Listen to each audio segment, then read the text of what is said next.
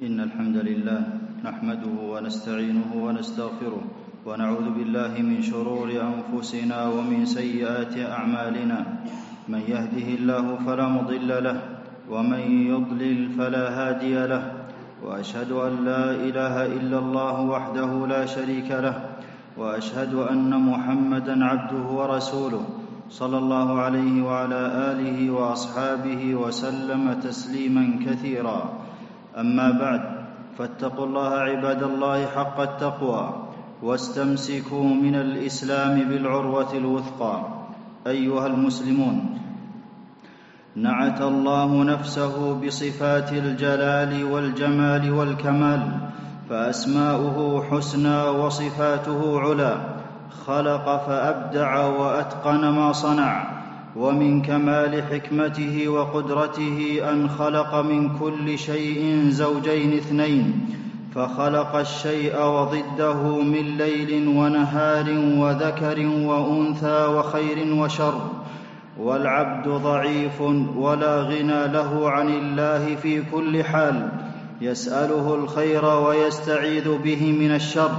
قال تعالى يا أيها الناس أنتم الفقراء إلى الله والله هو الغني الحميد وهو سبحانه المدعو عند الشدائد المرجو عند النوازل أمن يجيب المضطر إذا دعاه ويكشف السوء وهو الذي يمس بالضر وهو الذي يكشفه قال سبحانه وإن يمسسك الله بضر فلا كاشف له إلا هو وأمر عباده بدعائه وحده ووعدهم الإجابة وذلك من حقه الذي لا يشركه فيه غيره ومن دعائه الاستعاذة به من المخاوف فهي عبادة من أجل العبادات.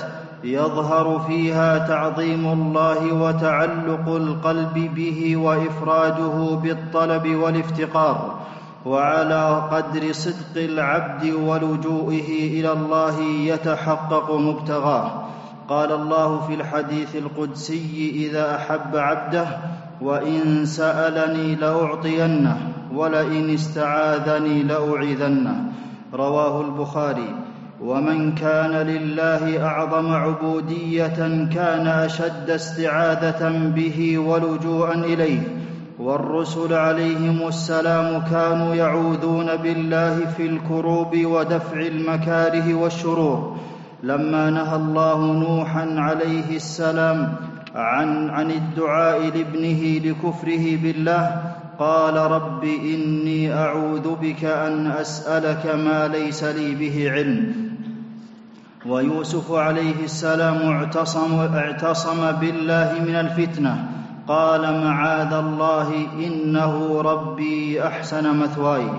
وموسى عليه السلام لما توهم قومه أنه يسخر بهم بأمره ونهيه قال أعوذ بالله أن أكون من الجاهلين. وتكبر فرعون وقومه على دعوته فقال إني عذت بربي وربكم من كل متكبر لا يؤمن بيوم الحساب.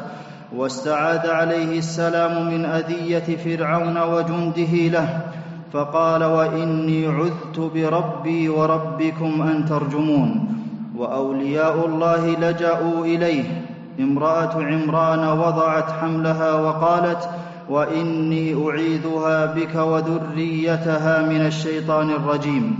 قال عليه الصلاة والسلام ما من مولود يولد إلا نخسه الشيطان فيستهل صارخا من نخسة الشيطان إلا ابن مريم وأمه. متفق عليه.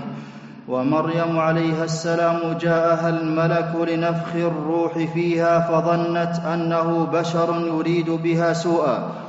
فقالت إني أعوذ بالرحمن منك إن كنت تقيا. ونبينا محمد صلى الله عليه وسلم كان دائم اللجوء إلى ربه مقبلا عليه في كل أحواله فيستعيذ بالله إذا أصبح وإذا أمسى. وإذا سافر وأقام وفي السلم والحرب وإذا أخذ مضجعه للنوم أو استيقظ وعند دخول الخلاء وفي صلاته يكثر من التعوذات ففي قيامه في الصلاة إذا مر بآية عذاب تعوذ ويتعوذ في سجوده وجلوسه وإذا رأى ما يكره لجأ إلى الله واستعاذ به لا يدع شرا إلا استعاذ بالله منه. يستعيذ بالله مما يناقض الإيمان وما ينقصه. كان يقول وأعوذ بك من الفقر والكفر والشرك والنفاق والسمعة والرياء. رواه ابن حبان. ويعلم أصحابه ذلك ويحثهم عليه ويعوذ الصغار. فكان يعوذ الحسن والحسين رضي الله عنهما ويقول إن أباكما كان يعوذ بها إسماعيل وإسحاق. أعوذ بكلمات الله التامة من كل شيطان وهامة ومن كل عين لامة. رواه البخاري. وكان يغرس في النفوس عظم شأن الاستعاذة بالله. فيقول من استعاذ بالله فاعيذوه رواه أبو داود. وقضت حكمة الله أن لكل مسلم عدوا من شياطين الإنس والجن. قال سبحانه وكذلك جعلنا لكل نبي أي وكذلك أتباعهم عدوا شياطين الإنس والجن يوحي بعضهم إلى بعض زخرف القول غرورا. والشيطان هو العدو المبين للإنسان وأساس كل شر وبلية يسعى بكل سبيل للضرر بالعبد وشقائه ولا نجاة منه إلا بالله. وقد أنزل الله سورة كاملة في الاستعاذة من شره وشر جنوده من الجن والإنس. قل أعوذ برب الناس. ومن اعتصم بالله وأخلص له وتوكل عليه لا يقدر على إغوائه وإضلاله. إنه ليس له سلطان على الذين آمنوا وعلى ربهم يتوكلون. وأمر المسلم أن يستعيذ من همزات الشياطين أي من نزغاته ووساوسه. وقل رب أعوذ بك من همزات الشياطين. وأعظم مقاصد الشيطان إغواء بني آدم وإضلالهم. قال فبعزتك لأغوينهم أجمعين. يوسوس للناس في أصول الإيمان ولا نجاة منه إلا بالله. قال عليه الصلاة والسلام يأتي الشيطان أحدكم فيقول من خلق كذا من خلق كذا. حتى يقول من خلق ربك فإذا بلغه فليستعذ بالله ولينتهي رواه البخاري. والله أمر بأوامر في محاسن الدين وكسب قلوب الناس للإسلام من الصفح وأمر الناس بالمعروف والإعراض عن الجاهل والشيطان يصد عن ذلك ولا مخرج إلا بالاستعاذة بالله منه. قال سبحانه خذ العفو وأمر بالعرف وأعرض عن الجاهلين وإما ينزغنك من الشيطان نزغ فاستعذ بالله إنه سميع عليم. وكلما كان العمل أنفع للعبد وأحب إلى الله كان اعتراض الشيطان له أشد. ففي الصلاة يوسوس للمصلي قال عليه الصلاة والسلام ذاك شيطان يقال له خنزب فإذا أحسسته فتعوذ بالله منه وادخل على يسارك ثلاثا. رواه مسلم. وعند قراءة القرآن تشرع الاستعاذة منه. فإذا قرأت القرآن فاستعذ بالله من الشيطان الرجيم. وأماكن الخلاء تكثر فيها الشياطين.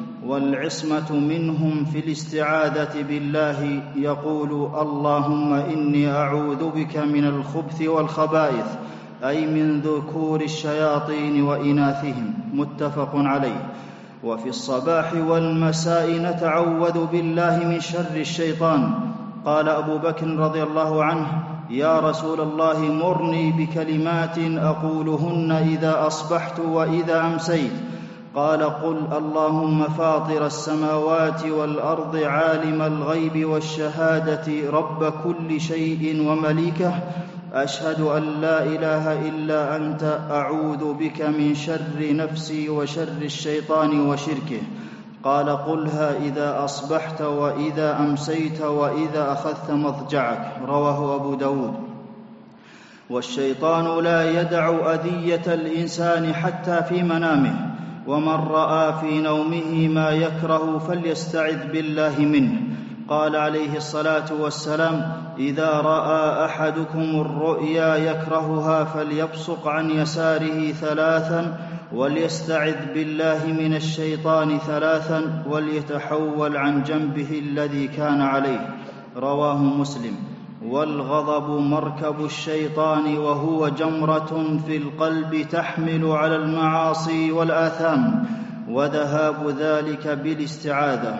قال سليمان بن صرد قال كنت جالسا مع النبي صلى الله عليه وسلم ورجلان يستبان فأحدهما احمر وجهه وانتفخت أوداجه فقال عليه الصلاة والسلام إني لأعلم كلمة لو قالها ذهب عنه ما يجد. لو قال أعوذ بالله من الشيطان ذهب عنه ما يجد. رواه البخاري. ويسعى الشيطان للإضرار بابن آدم من أول ساعة يلتقي فيها الرجل بامرأته. وبالاستعاذة يندفع ضرره. قال عليه الصلاة والسلام لو أن أحدكم إذا أتى أهله قال بسم الله اللهم جنبنا الشيطان وجنب الشيطان ما رزقتنا فقضي بينهما ولد لم يضره شيطان أبدا. متفق عليه. وإذا سمع الإنسان نهيق حمار أمر بالاستعاذة لأنه رأى شيطانا. قال عليه الصلاة والسلام إذا سمعتم نهيق الحمار فتعوذوا بالله من الشيطان فإنه رأى شيطانا. متفق عليه. وقلوب العباد بين أصبعين من أصابع الرحمن يقلبها كيف يشاء. فيهدي بعد ضلال ويضل بعد هدى. وكان عليه الصلاة والسلام يقول اللهم إني أعوذ بعزتك لا إله إلا أنت أن تضلني. رواه مسلم. واستعاذ عليه الصلاة والسلام من الحور بعد الكور أي التحول من الطاعة إلى المعصية. ومنتهى الضلال الشرك بالله. وأئمة الموحدين يخافونه على أنفسهم. قال النبي صلى الله عليه وسلم لأبي بكر رضي الله عنه قل اللهم إني أعوذ بك أن أشرك بك وأنا أعلم وأستغفرك لما لا أعلم. رواه البخاري في الأدب. والنفس أمارة بالسوء وفيها طباع من الشر. والموفق من يحملها على الطاعة ويستعيذ بالله من شرها. كان عليه الصلاة والسلام يقول اللهم أستهديك لأرشد أمري وأعوذ بك من شر نفسي. رواه أحمد. ومن السنة الاستعاذة من شر النفس في مطلع الخطب ونعوذ بالله من شرور أنفسنا وسيئات أعمالنا. رواه الترمذي. وجوارح الإنسان تكتنفها الشهوات وصلاحها باستعمالها في الطاعات والنأي بها عن الشرور والسيئات مع دوام الاستعاذة بالله مما يكون منها من الآفات. علم النبي صلى الله عليه وسلم أحد أصحابه أن يقول اللهم إني أعوذ بك من شر سمعي ومن شر بصري ومن شر لساني ومن شر قلبي ومن شر مني يعني فرجه رواه الترمذي. واستعاذ عليه الصلاة والسلام من علم لا ينفع ومن قلب لا يخشع ومن نفس لا تشبع ومن دعوة لا يستجاب لها.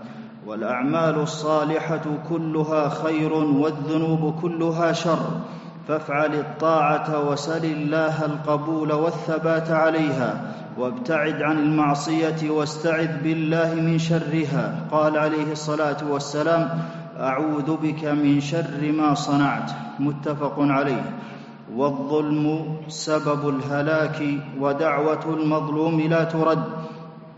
وقد استعاذ النبي صلى الله عليه وسلم من شرها فكان إذا سافر يتعوذ من دعوة المظلوم. رواه مسلم. والله يحب من الأخلاق أطيبها ويكره سيئها والمسلم يمتثل أعالي الأخلاق والأعمال وينهى ويستعيذ بالله من شرها. كان عليه الصلاة والسلام يقول اللهم إني أعوذ بك من منكرات الأخلاق والأعمال والأهواء. رواه الترمذي.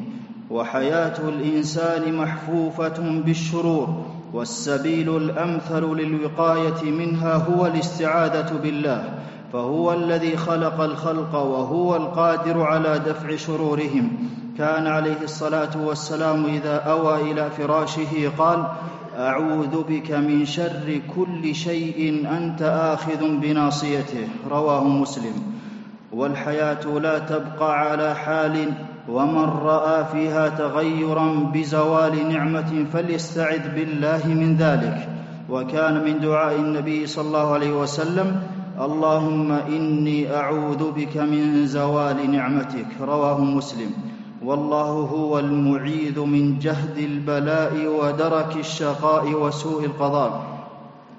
والفقر والغنى مطايا إلى الخير أو الشر والسعادة في لزوم التقوى وإن اختلفت المطايا. ومن استعاذ بالله من شرهما كفاه الله ووقاه. والنبي صلى الله عليه وسلم كان يدعو اللهم إني أعوذ بك من فتنة النار وعذاب النار ومن شر الغنى والفقر. رواه أبو داود. والإسلام دين فرح وسرور بما أنزل الله وينهى عن الأحزان والهموم لأنها تضعف العبد عن صلاح دينه وبناء حياته. ومن دعاء النبي صلى الله عليه وسلم اللهم إني أعوذ بك من الهم والحزن. متفق عليه. وإذا حل داء في الجسد فعند الله الشفاء. فاستعذ به من شر ما تجد فمنه الخير والعافية. شكى عثمان بن أبي العاص رضي الله بن شكى عثمان بن أبي العاص رضي الله عنه إلى رسول الله صلى الله عليه وسلم وجعا يجده في جسده فقال له عليه الصلاة والسلام ضع يدك على الذي تألم من جسدك وقل بسم الله ثلاثا وقل سبع مرات أعوذ بالله وقدرته من شر ما أجد وأحاذر رواه مسلم. والسحر والعين حق ولا تتقى آفاتهما بمثل الاستعاذة فهما من أجمع الاستعاذات فالمعوذات من أجمع الاستعاذات وأنفعها وهي بإذن الله تدفع الشرور قبل وقوعها وترفعها بعد حدوثها. قال عليه الصلاة والسلام لعقبة بن عامر رضي الله عنه ألا أخبرك بأفضل ما تعوذ به المتعوذون؟ قل أعوذ برب الفلق وقل أعوذ برب الناس. رواه أحمد. والأمان من شر الأعداء وشماتتهم بالاستعاذة بالله منهم. وجدال الكفار المستكبرين عن آيات الله تورث مكرهم وكيدهم والنجاة في الاستعاذة بالله. قال سبحانه إن الذين يجادلون في آيات الله بغير سلطان أتاهم إن في صدورهم إلا كبر ما هم ببالغيه فاستعذ بالله إنه هو السميع البصير. والجار مظنة الإحسان لجاره ويطلع على أسراره وخير الجيران من سترها. وجار السوء مؤذ لجاره فاضح له كاشف لستره.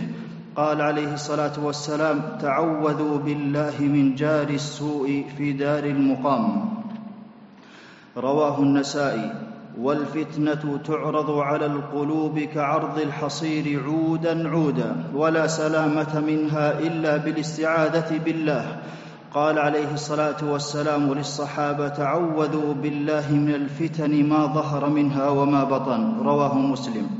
قال ابن حجر رحمه الله فيه دليل على استحباب الاستعاذه من الفتن ولو علم المرء أنه متمسك فيها بالحق لأنها قد تفضي إلى وقوع ما لا يرى وقوعه. والفتن متعددة وتتلون بصور مختلفة وتجمعها فتنة المحيا والممات وفتنة المسيح الدجال فتنة عظيمة. وقد كان عليه الصلاة والسلام يستعيذ منها في صلاته قبل السلام. والدنيا فتنة ولا عاصم منها إلا الله. كان عليه الصلاة والسلام يقول وأعوذ بك من فتنة الدنيا. رواه البخاري. وكان يستعيذ من فتنة الغنى وفتنة الفقر والمشاق تدفع بتعلق القلب بالله والسفر قطعة من العذاب ويشرع للمسافر أن يستعيذ بالله من وعثاء السفر وكآبة المنظر وسوء المنقلب في المال والأهل والولد. ومن نزل منزلا فقال أعوذ بكلمات الله التامات من شر ما خلق لم يضره شيء حتى يرتحل من منزله ذلك. رواه مسلم. والمؤمن يستعيذ بالله إن تغير حال في الكون فالريح منها الرحمة ومنها عذبت أمم. وكان عليه الصلاة والسلام إذا عصفت الريح قال اللهم إني أسألك خيرها وخير ما فيها وخير ما أرسلت به. وأعوذ بك من شرها وشر ما فيها وشر ما أرسلت به. رواه مسلم. وكان عليه الصلاة والسلام إذا رأى سحابا مقبلا قال اللهم إنا نعوذ بك من شر ما أرسل به. رواه مسلم. ومن عرف الله أحبه وخاف غضبه وعقابه كان عليه الصلاة والسلام يدعو في سجوده يقول اللهم أعوذ برضاك من سخطك وبمعافاتك من عقوبتك وأعوذ بك منك لا أحصي ثناء عليك أنت كما أثنيت على نفسك. رواه مسلم. وكان النبي صلى الله عليه وسلم يأمر أصحابه بالتعوذ من عذاب النار يقول لهم تعوذوا بالله من عذاب النار رواه مسلم. وبعد أيها المسلمون فالمستعاذ به هو الله وحده. لا رب لنا غيره ولا معبود لنا سواه. لا رب لنا غيره ولا معبود لنا سواه. ولا ملجأ ولا منجى منا إلا إليه. ومن تعلق بالله وأنزل حوائجه به كفاه ووقاه. وفرج كروبه ويسر عليه كل عسير. فعلى المسلم أن يعلق قلبه بالله ويلوذ به في كل صغيرة وكبيرة ولا يمل من كثرة الاستعاذة فبها يعبد ربه ويعصم نفسه من السوء وبذلك سعادته وعزه. أعوذ بالله من الشيطان الرجيم. ففروا إلى الله إني لكم منه نذير مبين ولا تجعلوا مع الله إلها آخر إني لكم منه نذير مبين. بارك الله لي ولكم في القرآن العظيم ونفعني الله وإياكم بما فيه من الآيات والذكر الحكيم. أقول ما تسمعون وأستغفر الله لي ولكم ولجميع المسلمين من كل ذنب فاستغفروه إنه هو الغفور الرحيم.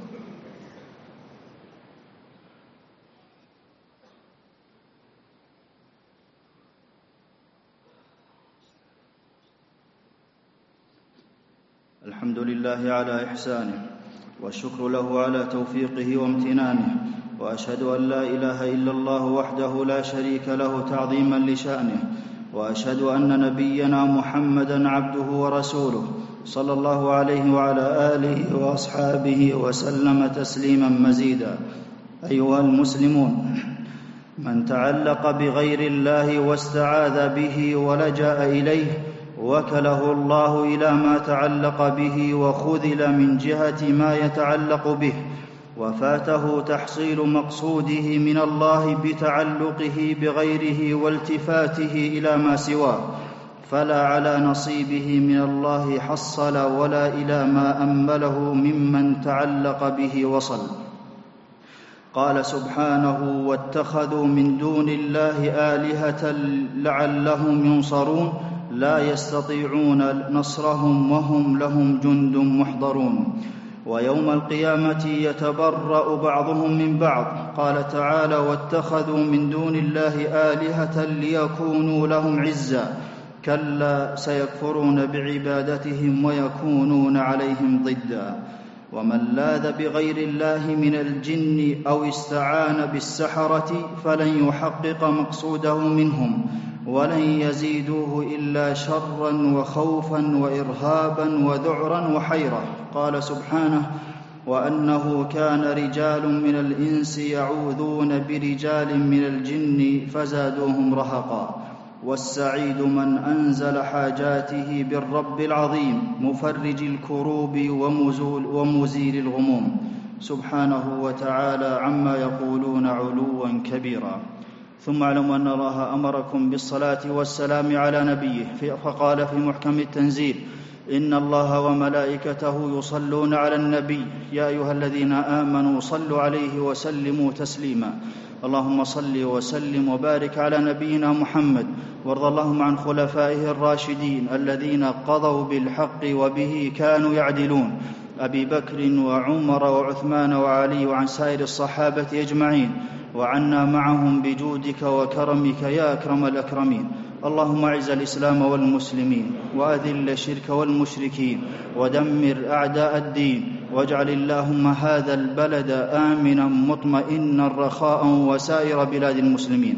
اللهم أصلح أحوال المسلمين في كل مكان. اللهم احقن دماءهم واجعل ديارهم ديار أمن ورخاء يا ذا الجلال والإكرام وردهم إليك ردا جميلا.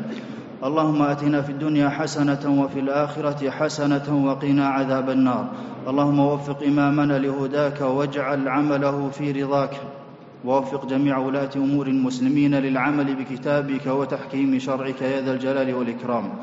اللهم انصر جندنا وثبت أقدامهم وسدد رميهم. وارزقهم الإخلاص والتقوى والهدى يا ذا الجلال والإكرام. اللهم يا ربنا آتنا اللهم ربنا ظلمنا أنفسنا وإن لم تغفر لنا وترحمنا لنكونن من الخاسرين. اللهم أنت الله لا إله إلا أنت أنت الغني ونحن الفقراء. أنزل علينا الغيث ولا تجعلنا من القانطين. اللهم أغثنا اللهم أغثنا اللهم أغثنا. عباد الله إن الله يأمر بالعدل والإحسان وإيتاء ذي القربى. وينهى عن الفحشاء والمنكر والبغي يعظكم لعلكم تذكرون. فاذكروا الله العظيم الجليل يذكركم واشكروه على آلائه ونعمه يزدكم ولذكر الله أكبر والله يعلم ما تصنعون.